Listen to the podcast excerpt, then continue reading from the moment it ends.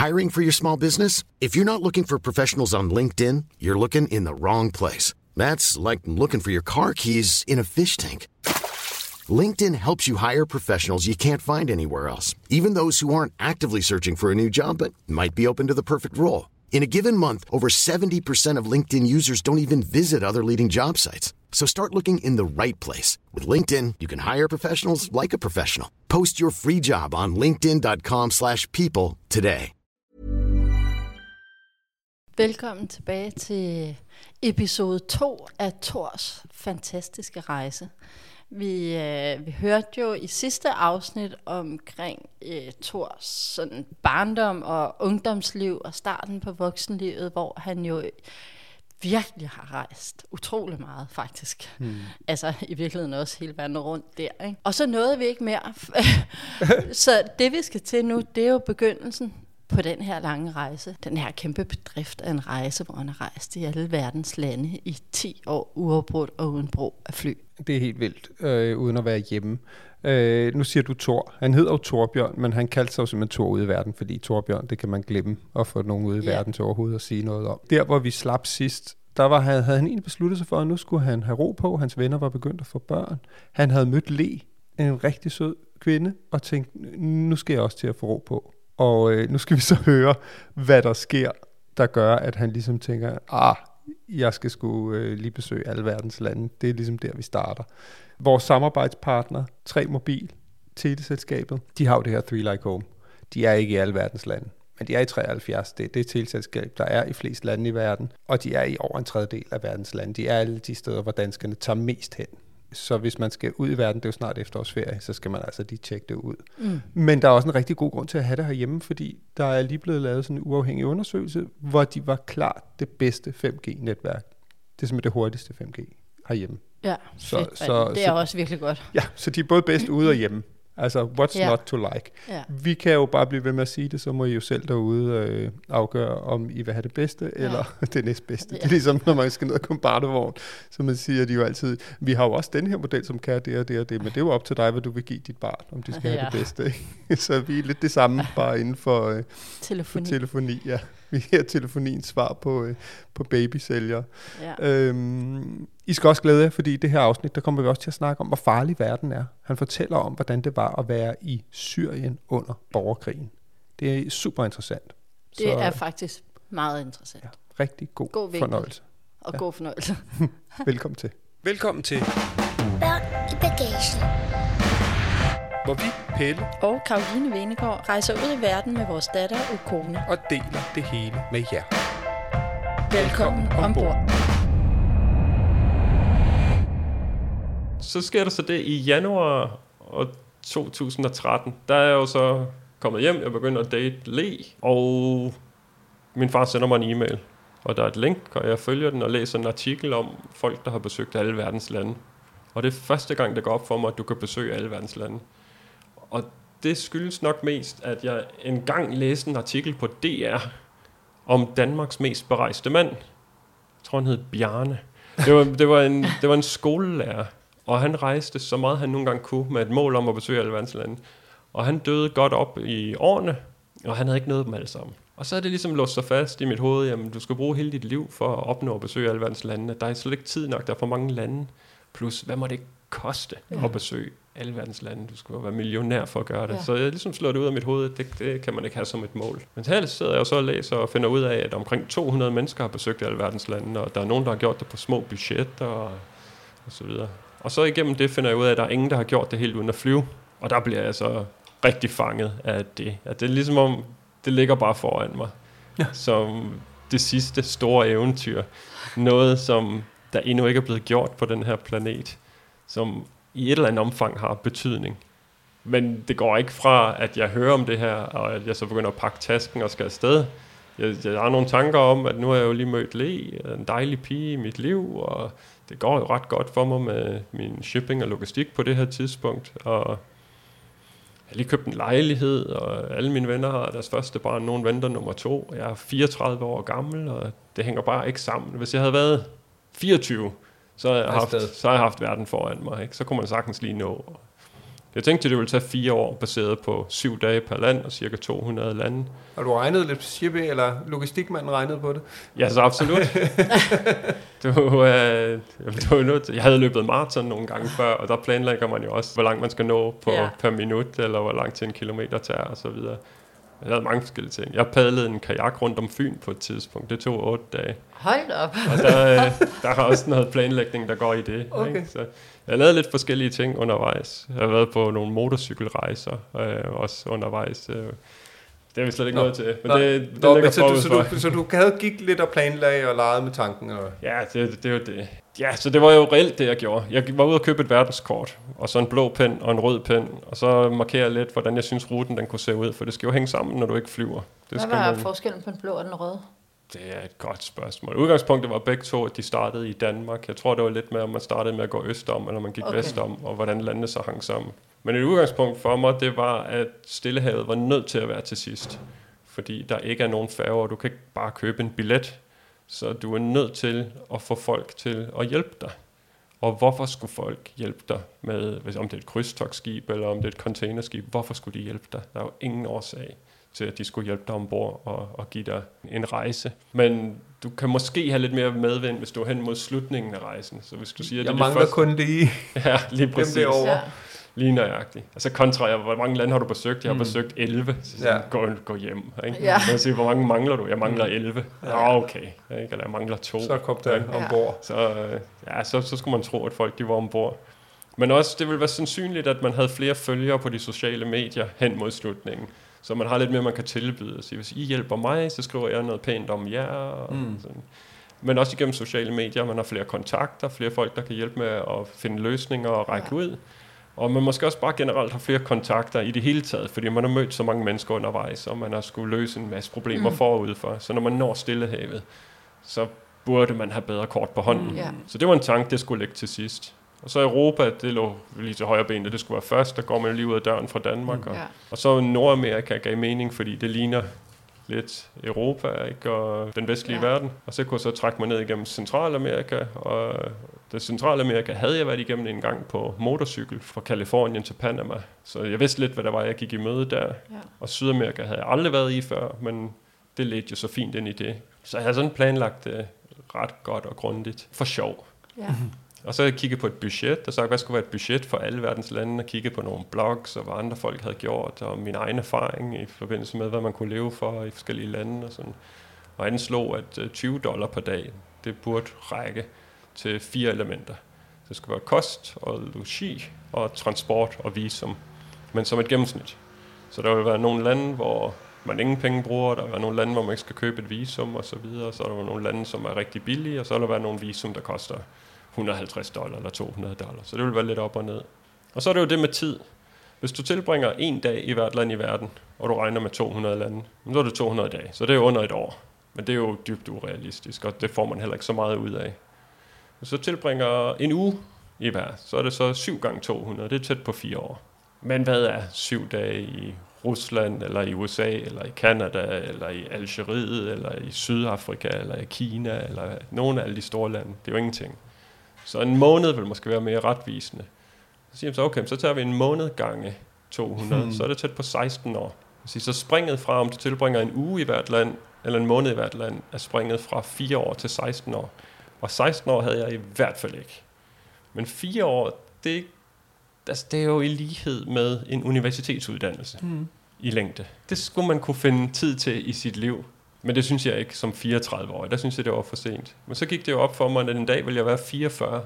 Og så ville jeg sidde og kigge tilbage og sige, det skulle jeg have gjort, da jeg var 34. Og jeg var 34. Så passede det jo meget fint. Men jeg blev tilbudt nogle forskellige projekter. Jeg fik nogle mails og blev ringet op en gang imellem øh, med logistikprojekter. Og, og jeg afviste dem sådan en for en, fordi jeg ikke synes de var interessante nok. De ikke betalte nok. Der ikke var, de ikke var nogle interessante steder og så videre. Sådan en dag så afviste jeg et øh, projekt, som jeg havde fået tilbudt i Sydamerika.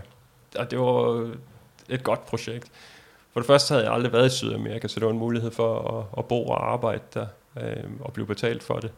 Men det var også med tilstrækkeligt ansvar og, og en rigtig god løn. Så det synes jeg virkelig var spændende. Og det afviste jeg også. Og da jeg afviste det, der vidste jeg, at jeg var investeret i planlægningen på Rønser på Nasaga, som projektet kom til at hedde. Mm. Så var der ikke nogen vej tilbage. Så var der ikke nogen vej tilbage. Så blev det mere regelret øh, planlægning. Så skulle vi have et, et navn til projektet. Vi skulle finde ud af, hvilke sociale medier der skulle eksistere, og om vi kunne få done- domænenavnet, og øh, hvad skulle der stå på den side, og hvilke værdier skulle der være, hvilke projektpartnere, og hvem skulle finansiere det, hvad skulle der pakkes, og ja, der var ja. mange ting, der lige pludselig skulle falde på plads. Havde du en god opsparing? Det havde jeg, ja. Så du havde altså til 20 dollar om dagen? Ja, nej, det, det, ja, Eller? nej, det tror jeg egentlig ikke. Så, meget, så god en opsparing havde jeg nu alligevel ikke. Men jeg, jeg havde jo tjent godt og havde lagt noget ja. til siden. Men det var en præmis for mig, at hvis jeg skulle gøre det her, så skulle nogen andre betale for det. Okay. Ah, okay. At, at jeg ville ikke vende hjem efter fire år som 38-årig og være i gæld. Nej. Det synes jeg var for sent i livet, at, at være i gæld uden at have et hus eller noget andet, man kunne sælge Ja. fra. Så du skulle finde en måde at finansiere det på også. Ja, lige nøjagtigt.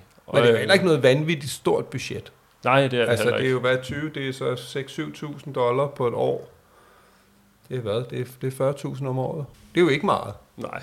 Hvis man så kan holde sig til budgettet, eller hvis det ikke Ja, tager mere end fire år. Gud, for er det, det er simpelthen, et, det er jo, hvad folk bruger på en skiferie. Ja, nogen gør, ja. Hold da op. Men du har jo ikke skulle ud og hente flere millioner, På ingen måde, for at nej. få det til at hænge nej, sammen. Nej. Og projektet er så hængt sammen finansielt. Når, når man sådan ser i, i bagspejlet, så er det jo hængt sammen, fordi folk har inviteret mig ind og givet mig et sted at sove og øh, Ja. betalt måltider, eller inviteret mm. mig ind til aftensmad eller frokost. Og, fordi jeg har hængt min hængekøj op en gang imellem og sovet i den, og sovet på en tankstation, og sovet på gaden, og sovet på en bænk, og sådan nogle ting. Fordi jeg har sprunget måltider over hister her, men, men helt generelt, fordi folk har været så venlige og så hjælpsomme, som de har været rundt omkring i verden. Men det er jo også et budget, der lidt fordrer, at du har behov for hjælp, ikke? Jo jo, altså, Altså- du, du er jo i direkte kontakt med folk hele tiden. Der er ikke noget, der hedder privatliv på et sådan budget. Nej. Det er jo hostels og... Ja, hostels og offentlig transport og Ja. ja. sådan markedspladser. Og, Altså, Ja. Du er hele tiden omgivet af folk. Du har jo så også en kæreste på det tidspunkt der. Det har jeg. Hvad siger hun? Hun var der jo. Hun var der jo i kraft af... Hun var der på det tidspunkt, da jeg lærte, at der ikke var nogen, der havde besøgt alle verdens lande. Hun var der, da jeg talte med folk om det, og jeg fik flere og flere detaljer om det, og hvor mange, der havde besøgt alle verdens lande, og passionen den voksede. Og, sådan. og hun var jo til stede ved siden af mig igennem hele det der. Så hun havde jo nok hun har nok ikke set det komme. I hvert fald vores samtale, hvor vi skulle tale om, hvorvidt vi skulle blive sammen i et langdistanceforhold, eller om vi skulle gå hver for, øh, hver for sig. Og jeg advarede hende imod langdistanceforhold, fordi jeg havde en masse dårlig erfaring med det, og jeg var opmærksom på, at det kunne være hårdt arbejde, og ofte ville være hårdt arbejde, det kunne gøre det meget mere komplekst og besværligt. Og hendes holdning til det, det var, at vi havde noget godt kørende, og der var ingen grund til at ødelægge noget, der var godt. Så det vi kunne gøre, det var, at vi kunne blive sammen, og så kunne vi se tiden an. Og hvis det fortsatte med at være godt de næste to, tre, fire måneder, så var det jo dejligt. Og hvis det gik den modsatte vej, jamen så kunne vi overveje at gå fra hinanden på et senere tidspunkt. Ja. Men i udgangspunktet, der kunne vi jo holde kontakten via internettet og telefon og hvad der nu ellers skulle til. Og hun kunne komme ud og besøge og så videre. Og hun skulle gøre hendes lægeuddannelse færdig. Og det vidste hun, hun skulle bruge en masse energi på. Og så ville hun gerne lave hendes Ph.D., og det vidste hun, det ville suge en masse kræfter ud af hende også. Og så ville hun gerne selvrealisere med drømmen om at gennemføre en Ironman. Og der vidste hun jo også, at der skulle hun træne i hvert fald i et helt år. Og det skulle hun gøre sideløbende med, at hun måske være på turnus i forbindelse med lægeverden øh, og hospitalsvæsen og sådan ja. ting. Så hun ville nok ikke have ret meget tid til at være i et parforhold. Så et eller andet sted fungerede det meget godt for hende, at hun kunne være i et parforhold, ja. uden at være i det Der på en, på en sådan alle konventionel hende. måde. Hun har jo haft sin egen rejse ved Lige siden af, ikke? Og det blev jo så en videre til, at hun gennemførte to Ironman, så at hun søgte over i medicinalverden, eller hvad hedder det? Industrien, medicinalindustrien. Medicinalindustrien hedder det, ja. Så hun kom over i medicinalindustrien, og hun har gjort karriere der, og blevet forfremmet også, så det går rigtig godt for Ja. ja. hende. Og spørgsmålet er, om hun ville kunne have gjort det, hvis vi var gået op og ned af hinanden, øh, og hvis vi havde stiftet familie på det Ja. ja. tidspunkt. Ja, så hun tog også en rejse. Jeg havde Ja. også kun regnet i gåsøjne med, at det skulle tage fire år, ikke? Ja, præcis. Nå, men du tager afsted. Ja, Jeg synes, jeg kan huske inde på din blog der, at du hammer jo nærmest bare igennem Europa, ikke? Er det Ja. ikke sådan lige en dag her, en dag der? Jo. du, du havde nogle dogmer. ja. Hvad var det, 24 timer ja. I hver land? Der var tre hovedregler for Ja. projektet, og det var for at have en klar definition, hvad vil det sige at besøge alle verdens lande mm. uden at flyve, så det ikke skulle stå til debat efterfølgende. Og et var, at det skulle være minimum 24 timer, netop af den årsag, at hvis du har været 24 timer i et land, så er der ikke nogen, der rigtig vil debattere med dig, om du har været der mm. eller ej. Og så måtte jeg ikke vende hjem, før jeg nåede det sidste land, eller hvis jeg opgav projektet selvfølgelig. Men det var for, at der ikke skulle være tale om, var det en rejse, eller to rejser, eller tre rejser, mm. var det blevet brudt op. Nej, det var bare i et hug. Og så måtte jeg naturligvis ikke flyve. Og der må ikke være nogen form for flyveri. Så hvis jeg en, en helikopter, eller en varmluftsballon, eller paraglider, eller noget andet, så er projektet slut. Pas på, at man ikke hopper for højt. Eller. Nå, ja. og hvorfor skulle det være i et stræk? Altså, er der nogen, der har besøgt alle verdens lande uden at flyve bare flere omgange, eller? Der er en britte fra Liverpool, som har besøgt alle verdens lande, og efter eget udsagn har gjort det uden at flyve. Og det er til debat, netop af den årsag, at der er lande, hvor han lige har haft foden ind over grænsen, og han har opholdt sig i nogle få minutter, og hvor meget det tæller som et besøg. Så er det også op til debat, øh, hvorvidt at han ligesom kan sige, at han har besøgt alle verdens lande uden at flyve, i kraft af, at han fløj hjem flere gange undervejs, men så fløj ud igen. Ah, okay. Okay. Og han har så fløjet på ferie også. Så han har fået et afbræk fra hans projekt, øhm, hvortil han så siger, jamen det har ikke noget at sige, for det er altid vendt tilbage til udgangspunktet og har fortsat linjen, så hele linjen det er uden at have fløjet. Men af min opfattelse, så er nogle af de rejser hjem har også været i forbindelse med visum, som han ikke kunne få, da han var ude i verden. Og udfordringen i at besøge alle verdens lande, hvis du har alle transportmidler til rådighed, består i byråkratiet. Mm. Kan du få det papir, der skal til, og kan du få adgang til landene? Hvis ikke det var en udfordring, så kunne alle jo gøre det. Og hvis du ikke må flyve, så går der lige pludselig meget mere logistik i. Så er der nogle lande og nogle grænser, der er svære at krydse, men der er i særdeleshed nogle øer, du skal ud til også. Og du skal finde ud af at få løst det. Så så ligger du lige pludselig med byråkrati og med logistik. Og derfor er det relevant, om han fløj hjem og fik visum derhjemme, som han ikke kunne få ud i verden. Fordi så har han jo ikke gennemført rejsen, uden at have fløjet. Flyene, de blev en del af rejsen, mm. for ellers havde han ikke fået de visum. I øvrigt så er det bare en, en, en rådet fortælling, hvis man skal begynde at forklare, at, at jeg var ude Ja. at flyve, men det tæller ikke, fordi sådan og sådan og sådan. Ja. Så du vil Så for at gerne have nogle rene linjer, Ja. så var det absolut ingen fly, ingen hjemvenden undervejs, og minimum 24 timer i hvert land.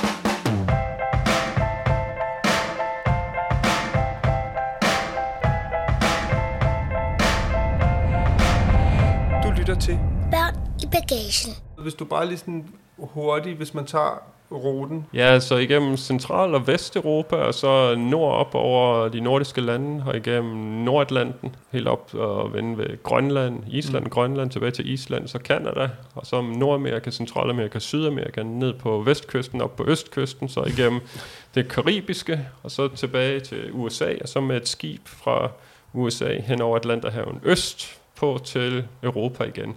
Og så fra Tyskland, som skibet gik til, hurtigt ned til Spanien, og så med en færge fra Spanien til Marokko, og så er Afrika. Der er 54 lande, så er det Vestafrika, og Centralafrika og Sydafrika, og så er det Østafrika, så er det det indiske ocean en lille smule for at nå nogle af de østater der. Så tilbage ind til Østafrika, op til Nordafrika, så tilbage til Europa, og så færdiggør øh, hele Europa med den østlige del også. Og så bliver det jo så øh, Mellemøsten, og så fra Mellemøsten kunne, er du jo så i Asien, og så Centralasien, og så Østasien, og så Sydøstasien og det sydlige Stillehav til det nordlige Stillehav, og så de sidste to lande, det var Sri Lanka og Maldiverne på vej hjem til Danmark. Du sluttede på Maldiverne. Ja, ja. Vi var der næsten samtidig i Maldiverne og Sri Lanka, Og du sejlede hjem også, ikke? Var det sådan, det var? ja, det gør jeg. Ja, så det var uden brug af fly fra, fra Start Danmark til. Danmark.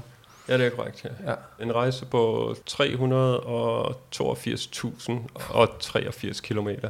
Det er distancen fra jorden til månen. Det er 9,5 gange rundt om ekvator. Det er imponerende. Det er langt. Ja, det er virkelig langt. Det er, hvad det er. Det er rigtig langt. Men altså, du drønede rundt der, i, eller igennem Europa. Så kan det passe, du var i Grønland en måneds tid? Ja, Altså, hvordan beregner du, hvor lang tid du skal være der? Og... Det er bare en sådan generel misforståelse, at folk de tror, jeg er et sted, fordi jeg gerne vil være der, kontra at jeg har gjort det her så hurtigt, som jeg kunne. Det tog 10 år at gennemføre det her projekt. Ja. Det var ikke fordi, at jeg gerne ville være nogle steder i længere tid. Så Europa, det var fordi, jeg kunne bevæge mig hurtigt. Der var ikke nogen grænser, og der var transportmidler til rådighed alle vejen. Desuden så havde jeg et budget, jeg skulle holde mig til. Ja. Så det smarteste for mig, det var jo at få et uh, sådan togpas, hvor jeg kunne rejse lige så meget med tog, som jeg ville i en måned. Og så bare klokke så mange lande inden for 24 timer. Mm. Og da jeg nåede til Grønland, jamen det er svært at komme til Grønland uden at flyve. Hvordan kom du til Grønland så? Hvorfra var det? Det gjorde jeg fra Island med en uh, tråler, der skulle op og aflevere nogle net. For det, der er med tråler, det er jo, at de skal jo ikke fra det ene til det andet. De skal som regel bare ud i midten Ja. og fiske. Ja. Men nu skulle de her over og aflevere nogle net, og så kunne jeg så komme med over til Grønland. Men når du så er i Grønland, så er det også svært at komme væk. Så stod Ja. du der. Nå, så det var simpelthen derfor, du var i Grønland så lang tid. Derfor det har taget 10 år. Det er, jo hver gang jeg har været et sted. 102 dage i Libanon. I Libanon er det fantastisk, men det var da fordi, jeg ikke kunne komme ind i Syrien.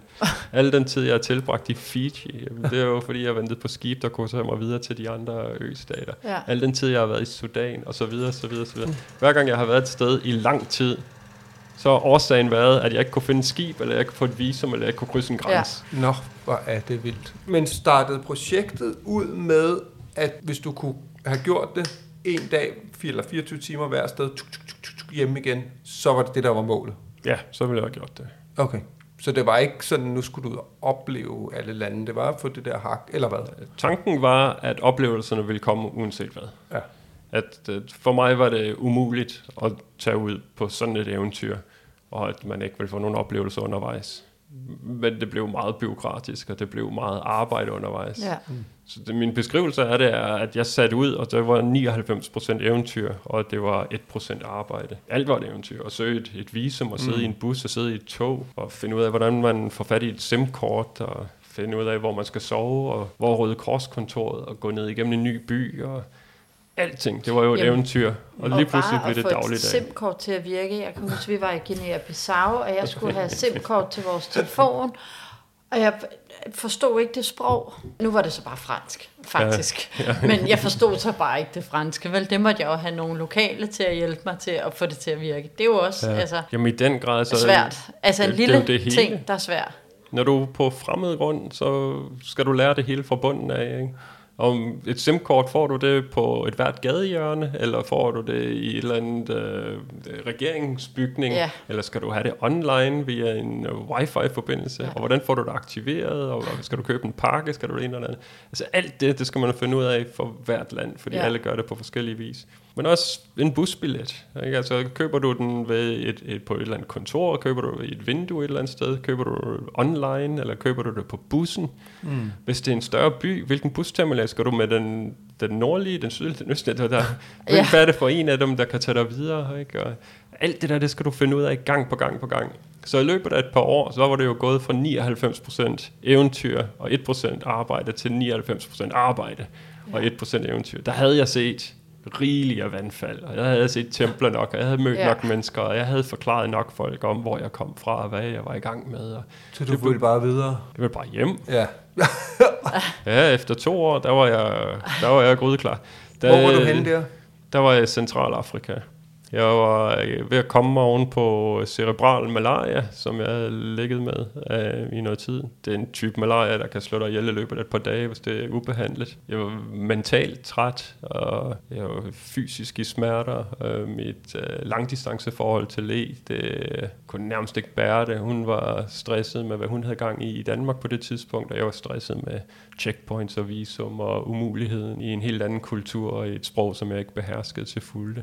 Og ja, malariaen havde, at mine hænder stadigvæk rystede, og der var checkpoints og korruption alle vejen, og jeg havde den forkerte hudfarve i forhold til Ja. at, at kunne få det gennemført, som jeg gerne ville. Og jeg mistede min finansielle partner på det tidspunkt, fordi at de var nødt til at spare penge, så lige pludselig havde jeg ikke uh, Ingen penge. pengene til, ja, så skulle jeg så trække på min egen konto. De sociale medier, de reflekterede på ingen måde, hvad jeg synes min indsats var. Det, man skal ikke lægge for meget vægt i sociale medier. Men på den anden side, så er det et meget godt sted at måle, om man laver noget, som andre folk finder interessant. Mm. Altså hvis du efter fem år af et eller andet i verden, en sejltur eller noget andet, har 200 følgere på Facebook, så gør du det nok for dig selv. Hvis du har 2 millioner følgere, jamen, så er du i gang med et eller andet, som rører folk ud i verden. Og der kan jeg kigge på mine sociale medier og se, men jeg rører ikke folk. Altså det, de, de er ligeglade med min indsats. De er ligeglade med det, jeg gør for Røde Kors. De er ligeglade med det, altså det verdensbillede, jeg forsøger at fremstille med, at verden er et bedre sted, end hvad de fleste de går ud fra, og at folk er søde og rare og venlige, og der er noget smukt i alle verdens lande. Folk var ligeglade. Det, det gik slet ikke. De interviews, jeg fik, var til grin. Altså, det var sådan nogle junior øh, assistenter, der blev, Der blev sendt der blev sendt ud. med ham, med- Mange gange anede de ikke, hvem jeg var, når de dukkede op. De, havde ikke haft, de kom lige fra noget andet, og så sagde jeg, okay, hvad er det? Kan du lige fortælle, hvem du er, så jeg ved, hvad... Og så så nu, okay, og så, så opdager de sådan igennem interviewet, hvem jeg er, og hvad jeg har gang i. Og jeg synes simpelthen, det var så håbløst, og der var folk, der havde lovet mig, at de kunne hjælpe mig. Der var noget helt specifikt, som jeg var blevet lovet hjælp til. Og så jeg så stod i øjeblikket og ringede, så fik jeg at vide, at det kunne bare ikke lige lade sig gøre alligevel. Jeg var helt alene i verden. Ja. Og jeg havde helt mistet lysten til at være den første i ja. verden til noget som helst. Jeg kunne Der simpelthen var være også langt hjem, ikke? Der var, der var, jeg var, havde ikke noget 100 lande på det tidspunkt, ikke? så jeg var ikke engang halvvejs. Og det var tydeligt, at det ikke var et fireårsprojekt længere. Hvad sker der så der? Altså, du kan jo bare tage hjem. Ja, det kunne jeg have gjort. Hvorfor gør du ikke det? Ja, det er et godt spørgsmål. Og det er noget, jeg stadig kan spekulere over i dag. Og jeg har også kun været hjemme i 27-28 dage. Ja. Og det skal nok bruge måneder eller år på rigtig at reflektere over meget i alt det her. Men noget af det, jeg er kommet frem til indtil videre, det er, at i en overordnet forklaring, der kan jeg sige, at jeg har været motiveret af de flotte, fantastiske beskeder, jeg har fået af folk, som har opmuntret mig undervejs og sagt, at jeg på en eller anden måde har motiveret eller inspireret dem, og de føler sig rørt af, hvad jeg har gjort. Og, sådan. og dem er der mange af. Og nogle gange kan jeg være motiveret af det humanitære arbejde, som Røde Kors lægger for dagen. Alt det gode arbejde, som frivillige de laver, og hvordan det ændrer folks liv globalt, og at jeg repræsenterede det, det kunne også motivere mig nogle gange. Og nogle gange blot mit verdenssyn om, at medierne selvfølgelig dækker noget af det værste, vi har i verden, men at alt det helt almindelige i verden, det sjældent kommer frem for lyset. At, at verden er i sandhed et helt andet sted, end det verdensbillede, der bliver tegnet i medier, og også ofte i sociale medier og i samtaler med folk. Hvor mit kerneeksempel er Nordkorea. Jeg siger, Nordkorea er et land, som alle har hørt om, og ingen har været i. Og alle kan sige noget om, og det er altid negativt. Og sige, så er der jo noget galt, hvis det eneste, du kan sige om et land, du aldrig nogensinde har været i, og du ikke kender nogen, der har været der, det er, det er negativt. Hvordan har du fået det billede i dit hoved? Og det er sådan en generelt udgangspunkt, altså fra, når vi er fra Danmark, så snakker vi om de lande dernede, eller de lande derovre, mm. og det er lidt med, det er lidt med en holdning til, at, at, at vi er lidt bedre end dem. Og i udgangspunktet, så tror jeg ikke, det er korrekt. Vi er ikke bedre end dem. Og det er folk nødt til at skulle se og indse. Og det har jeg forsøgt at arbejde på. Så nogle gange var det en overordnet mission om at vise folk den verden, vi lever i, i et helt andet lys, der motiverede. Men så var der dage, hvor det ikke fungerede, Ja. og hvor Røde Kors intet gav mig, og hvor motivationen for at være den første i verden ikke var der, og hvor folks beskeder alligevel ikke strakte langt nok til at holde mig i gang. Hvor jeg bare mistede alting, og der var intet håb tilbage, og jeg slet ikke havde lyst, og det ikke var sjovt, og, og hvorfor fortsatte jeg så? Og det ved du faktisk ikke. Dybest set ikke. Jeg tror, det er lidt noget fanden i voldsk noget med, at jeg skal vise dem. Jeg er stærkere end de andre. Jeg kan det her. De skal ikke få mig ned med nakken. Mm. At øh, nu er vi nået ud på vanvittigt spor, men det kan jeg beherske, og jeg kan køre den helt hjem her. Så når alle de andre er faldet om af træthed, så står jeg stadig. Altså den tro på, at man er stærkere, og man er bedre, og at man kan, og, og skulle vise hele verden, at de tager fejl, og at man selv har ret. Men hvorfor, at jeg lige har haft den styrke der, det, jeg ved det ikke. Og, og jeg spørger mig selv, om det er en styrke, som jeg har, som ingen andre har. Øh, fordi det, var- det var ikke nogle få timer eller nogle få dage, vi snakker om mange måneder. Ja, fordi det er jo ikke et Iron Man, eller Nej. dem, der laver tre Iron Man. Det er jo et vanvittigt projekt. Men så forsøger jeg sådan lidt, nu hvor jeg sådan går og reflekterer over tingene, så tænker jeg, er det lille smule som at blive forældre? Og så ikke alle dage have lyst til at være det, mm. men så at vide, at, at man er i det, og at man har et ansvar over for det, og også at vide, at det bliver bedre et eller andet sted ude i fremtiden, eller på den anden side. Så selvom man er meget træt i dag, og at øh, man simpelthen ikke kan mere, man har lyst til at smide det hele væk, og man har lyst til at løbe sin vej, så trækker man igennem. Og hvorfor gør man det? Jamen, måske gør man det, fordi det er det rigtige. When you're ready to pop the question, the last thing you want to do is second guess the ring. At Bluenile.com, you can design a one of a kind ring with the ease and convenience of shopping online. Choose your diamond and setting. When you find the one, you'll get it delivered right to your door. Go to Bluenile.com and use promo code LISTEN to get $50 off your purchase of $500 or more. That's code LISTEN at Bluenile.com for $50 off your purchase. Bluenile.com code LISTEN. There's never been a faster or easier way to start your weight loss journey than with PlushCare.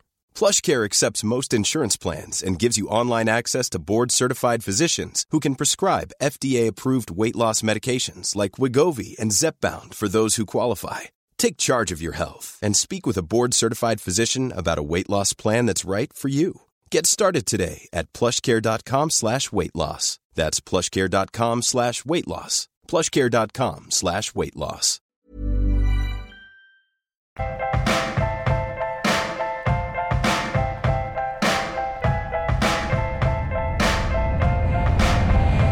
Lytter til.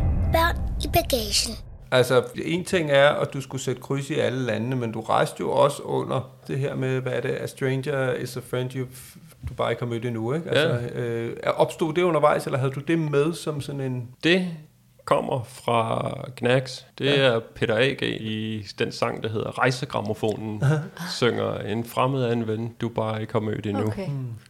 Og så tog vi det, inden jeg forlod Danmark, og Og det oversatte havde det, du til som, engelsk. som, som, som tagline allerede? Og det havde jeg som noget, som vi synes lød godt, og noget, som passede godt til et sådan projekt.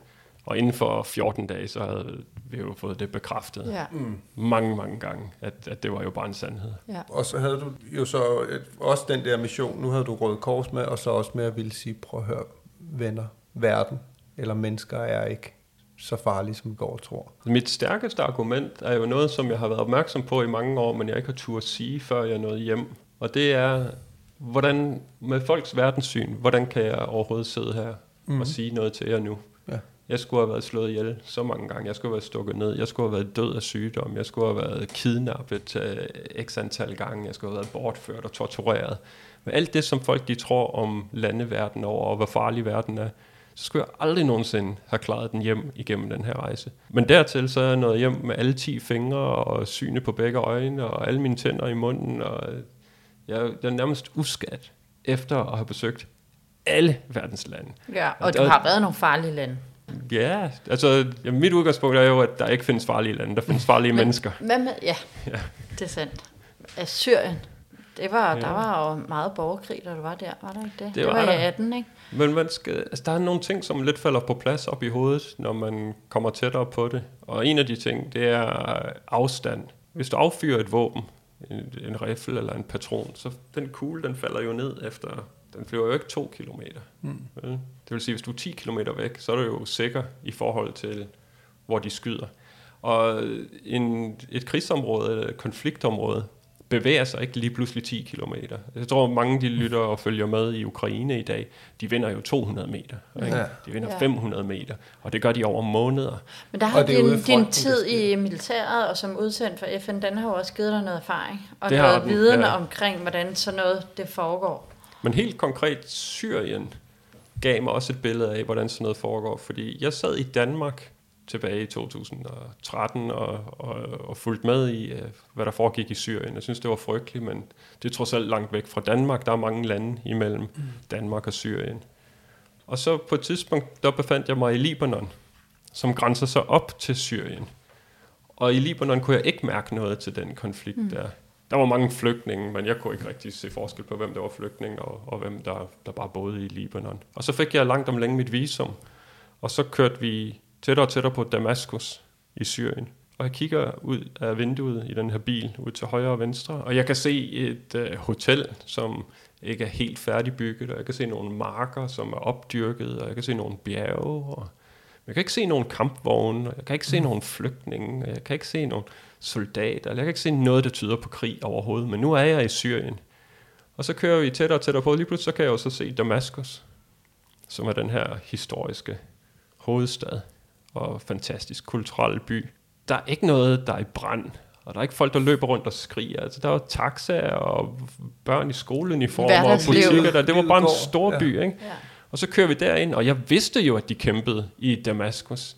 Jeg vidste jo, vidste jo, at der var en, en bydel, jeg ved ikke, om det er sådan ligesom svar til måske Glostrup, når man er i København mm. eller sådan noget, men der er en, der var en del af, af det urbane område, hvor der blev kæmpet. Og vi kommer ind, og vi kommer ind i et helt almindeligt byområde, hvor der er nogle ambassader, og der er nogle butikker, og der er nogle caféer, og folk de sidder, og der er fladskærme, og så folk de sidder med deres telefoner og kigger på det, og og drikker en cola og sådan nogle ting, og man tænker, hvor, hvor er den her krig henne? Hvor er den her konflikt? Hvor, hvor er alle de her strømme af flygtninge? De her 100.000 vis af mennesker, der bærer rundt på, øh, på det, de ejer og har, som forsøger at komme væk fra det. Og det så jeg ikke nogen af de her steder. Og så på et tidspunkt, der sad jeg inde på sådan en vandpipe-café, og der var en fladskærm, og så, sidder, så kommer nyhederne på. Og så sidder jeg og ser nyhederne fra 15 km fra, hvor jeg er, hvor det regner ned med bomber, og bygningerne er smadret, så de ikke kan genopbygges igen, og kvinder de skriger, og børn de græder, og alle har støv i hovedet, og der ligger lige i gaderne og sådan noget. Jeg tænker, det er 15 km fra, hvor jeg er. Hvor tæt på kan jeg komme, inden jeg mærker det? Jeg kunne ikke, engang, jeg kunne ikke høre det over byens støj med busser og børn i skolegården ja. og alt Og det er jo det eneste billede, vi ser herhjemme. Det er jo det, er jo det ja. der lille isolerede 15 men du kan jo så i sandhed komme rigtig tæt på, og de, Syrien er et kæmpestort land. Altså, det er svært at forstå for en dansker, hvor stor Syrien er, hvis man ser det i perspektivet af, af Danmark, som mm. jo er et meget lille land. Sådan et land som Libyen er 44 gange større end Danmark, for at sætte ting i perspektiv. Ikke?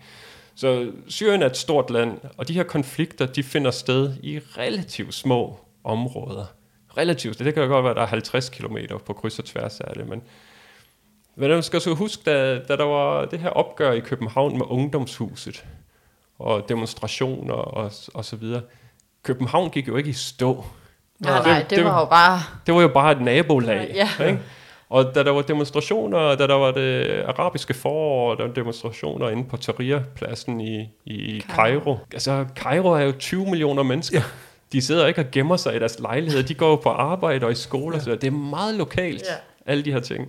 Og det var så også det, der skete med, da virusen brød ud i Wuhan.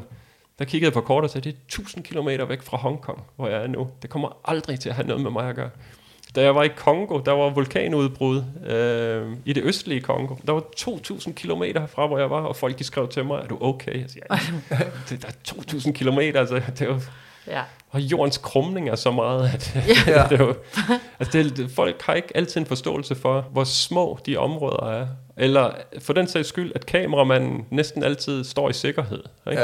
Ja. Så, så det vi ser på, det er jo det værste af det værste. Og bag kameramanden, der kører der måske taxaer, og mm. der kan være der en grønthandel, og nogle børn på vej i skole osv. Og, og det var så også min oplevelse af Syrien. Dertil så min oplevelse af, af Syrien og mange andre af de her steder, som, som man måske ofte vil betegne som farlige lande, men som dybest set ikke er det. Men, men konfliktfyldte lande, mm. ikke? eller lande, hvor der måske ikke er et sikkerhedsnet, som jeg så kan gøre det farligt nok i sig selv. Det er, at folk er overrasket over at se nogen frivilligt rejse dertil. Mm. De kan godt forstå, hvis de ser soldater, ja. eller at de ser NGO'er, og hvis Røde Kors dukker op. Men selvfølgelig gør de det. Det høres til. Hvis der kommer en, som blot dukker op for at tage nogle billeder og smage maden og gå en tur i gaden og opleve atmosfæren osv., så, så bliver de begejstrede, fordi det et eller andet sted måske for dem viser, at nu vender det. Ja. Nu, nu begynder de at komme, nu kommer turismen tilbage, og nu er det begyndt at blive bedre, så de kommer med penge, og vi kan åbne butikkerne, og det kan blive lidt bedre. Sådan, ikke? Det er den ene side af det. Den anden side af det er, de er død stolte af deres kultur.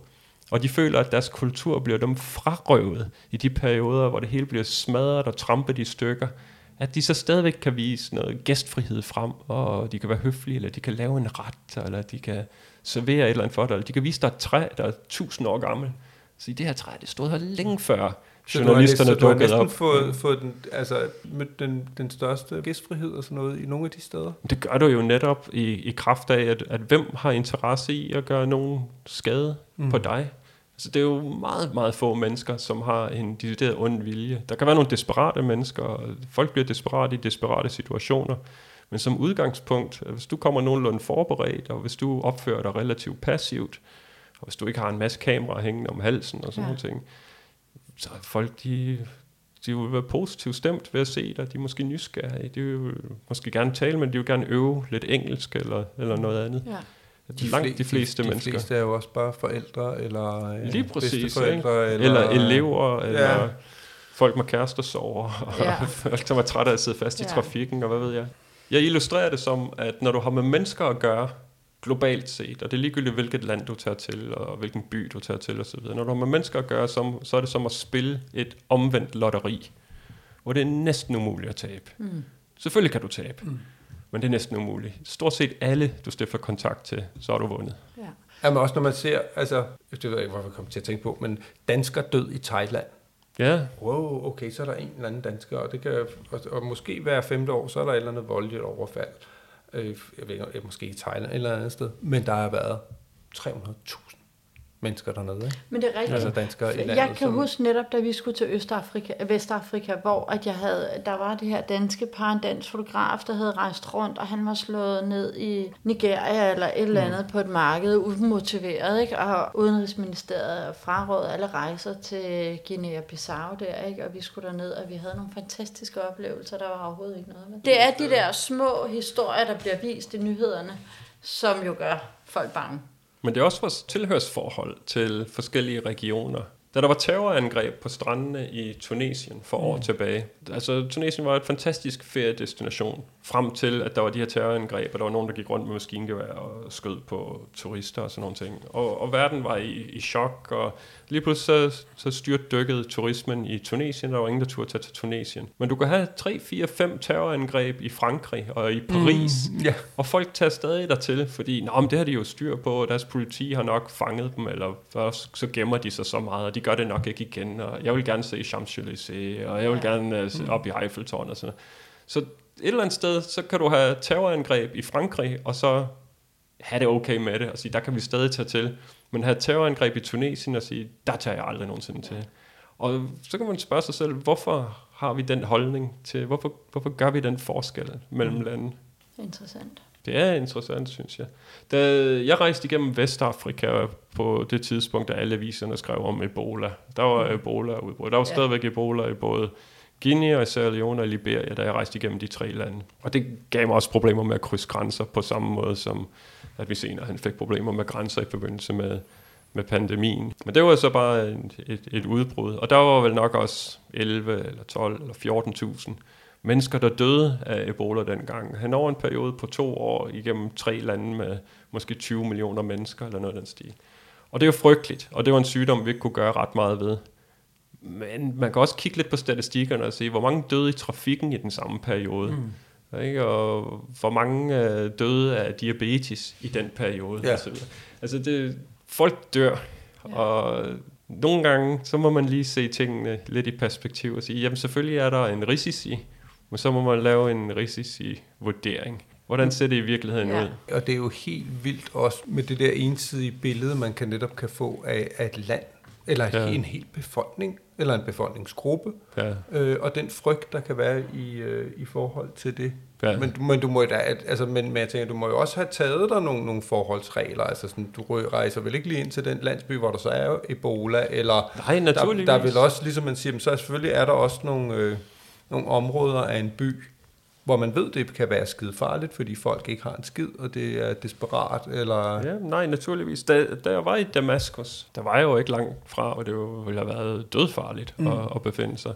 Og så tager jeg naturligvis ikke dertil. Altså, jeg lytter til lokalbefolkningen, uanset hvor jeg er, hvis de siger, lad være med at gå ud, når solen er gået ned, og det bliver mørkt, og gadebelysningen er ikke særlig god, og der mm. kommer nogle skumle typer frem om natten, så bliver man inde Ja. om, om aftenen, og hvis de siger, lad være med at tage den her vej, tage den anden vej, den er måske 20 km længere, men det er meget sikre, og så videre. Så tager man den vej, og så videre. Lyt til lokalbefolkningen. Det er sådan, det er, det er en meget god leveregel. Ja.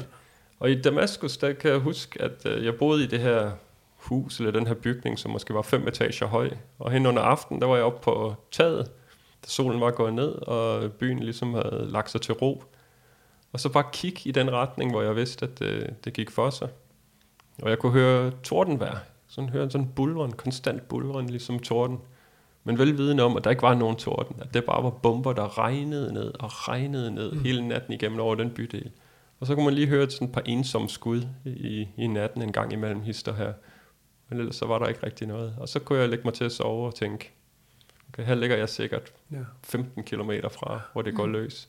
Man får et andet forhold til en masse ting, når man begynder at begive sig ud i det. Om det så er at samle skorpioner op og finde ud af, hvor hurtigt de kan løbe, eller om det er at komme tæt på et, et område med alvorlig konflikt, eller bevæge sig i en, en by, hvor de i princippet har en, en virus, der, der er brudt ud, og så bare lære, hvordan man håndterer det, og hvad man skal kigge efter.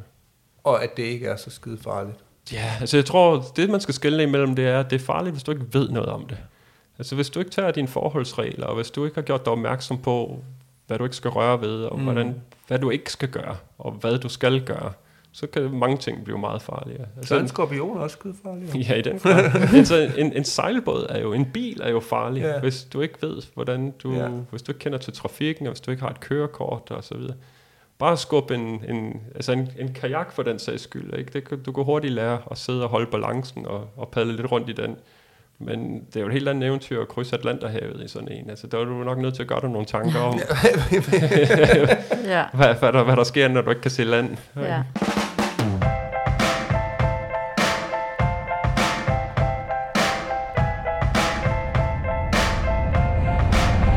Du lytter til Børn i bagagen. Ja, så er vi simpelthen så tavlige lige at bide den over, så der kommer en tredje episode næste uge. Altså, er det bare spændende at høre om, eller hvad? Altså, Torbjørn er simpelthen, punkt et, en fed fortæller. Ja. Han er meget rolig. Ja. Altså, det er jo sådan nærmest jysk sindigt fortalt, men, men jo en rigtig god fortæller, og så er der jo simpelthen så meget indhold, og han er jo så vis. Ja. Jeg synes, han er meget vis menneske, men Ja. det, det tror jeg jo også, man bliver, når man har rejst rundt i verden i 10 år. Det siger han jo også øh, selv. Jeg tror ikke faktisk ikke, han gør det i vores podcast, men jeg har hørt ham ligesom sige, at han føler sig jo meget, meget ældre, end han er nu, fordi han har fået så mange erfaringer. Mm. Og en af de ting, han jo har delt med os her, som han har erfaret, og som jeg synes er et vanvittigt vigtigt budskab, er jo, at verden er ikke så farlig, som vi går og tror. Ja. Altså alle nyheder peger jo, alle nyhedskameraer og historier peger jo derhen, hvor der sker noget. Og det filmer ikke de 99,9 procent, hvor der ikke sker noget, hvor livet leves, hvor forældre bare gerne vil have, at deres børn har det godt, og hvor man er studerende, hvor man er søskende, hvor man er alt muligt andet end, øh, end røver, banditter og nogen i krig. Så, så det synes jeg faktisk er et rigtig fint budskab at slutte på. Meget. Et andet budskab, som vi bliver ved med at blæse ud til jer, det er øh, at prøve at tjekke vores samarbejdspartner teleselskabet 3 ud. Deres Three Like Home, det her, hvor man kan bruge sin telefon i udlandet, uden det koster ekstra. Det har de i 73 lande. Det er altså over en tredjedel. Det er sindssygt. Ja. Det er virkelig meget. Ja, det er også det, det teleselskab med absolut flest lande. Øh, men de er også bedst herhjemme i Danmark. De er lige blevet kåret i en uvældig undersøgelse til det bedste 5G-netværk. De er simpelthen hurtigst. Så, så der er ikke nogen undskyldning. Øh, så tjek det ud. Det kunne være, at du skulle have det med på efterårsferie, og så kan du med fordel bevare det efterfølgende, fordi du får ikke et bedre netværk herhjemme heller. Øh, næste gang, ej, det skal I glæde jer til, der fortæller Thor om, altså vi spørger, du må have mødt rigtig mange mennesker. Er der nogen, du vil fremhæve? Og så mener jeg, det er en, en kvinde op, var det i Lapland eller i Finland et eller andet sted, han peger på? Nej, det var i, over i øh, Estland, tror jeg. Ja, Det skal I virkelig glæde jer til. Altså det menneske, der nærmest har betydet mest for ham på, på en Ja. 10 år rejse, det er sjovt at høre om. Så skal vi høre om øh, hans forhold til Le, hans kæreste, som han bliver gift med, men det er altså også lidt besværligt, når man rejser rundt ud i verden. Det er også sjovt at høre om. Og så svarer han på spørgsmålet om, hvor vil du gerne tage tilbage til? glæd jer Ja. til næste afsnit. Så tak fordi I lyttede med, og vi høres ved næste gang. Du lyttede til Børn i Bagagen, og du kan finde billeder til dagens afsnit inde på vores Instagram. Børn i bagagen. Tak fordi du lyttede med. Håber du vil med igen næste gang. Vi ses! Mom deserves the best, and there's no better place to shop for Mother's Day than Whole Foods Market. They're your destination for unbeatable savings, from premium gifts to show-stopping flowers and irresistible desserts. Start by saving 33% with Prime on all body care and candles. Then get a 15-stem bunch of tulips for just $9.99 each with Prime. Round out Mom's menu with festive rosé, irresistible berry chantilly cake, and more special treats. Come celebrate Mother's Day at Whole Foods Market.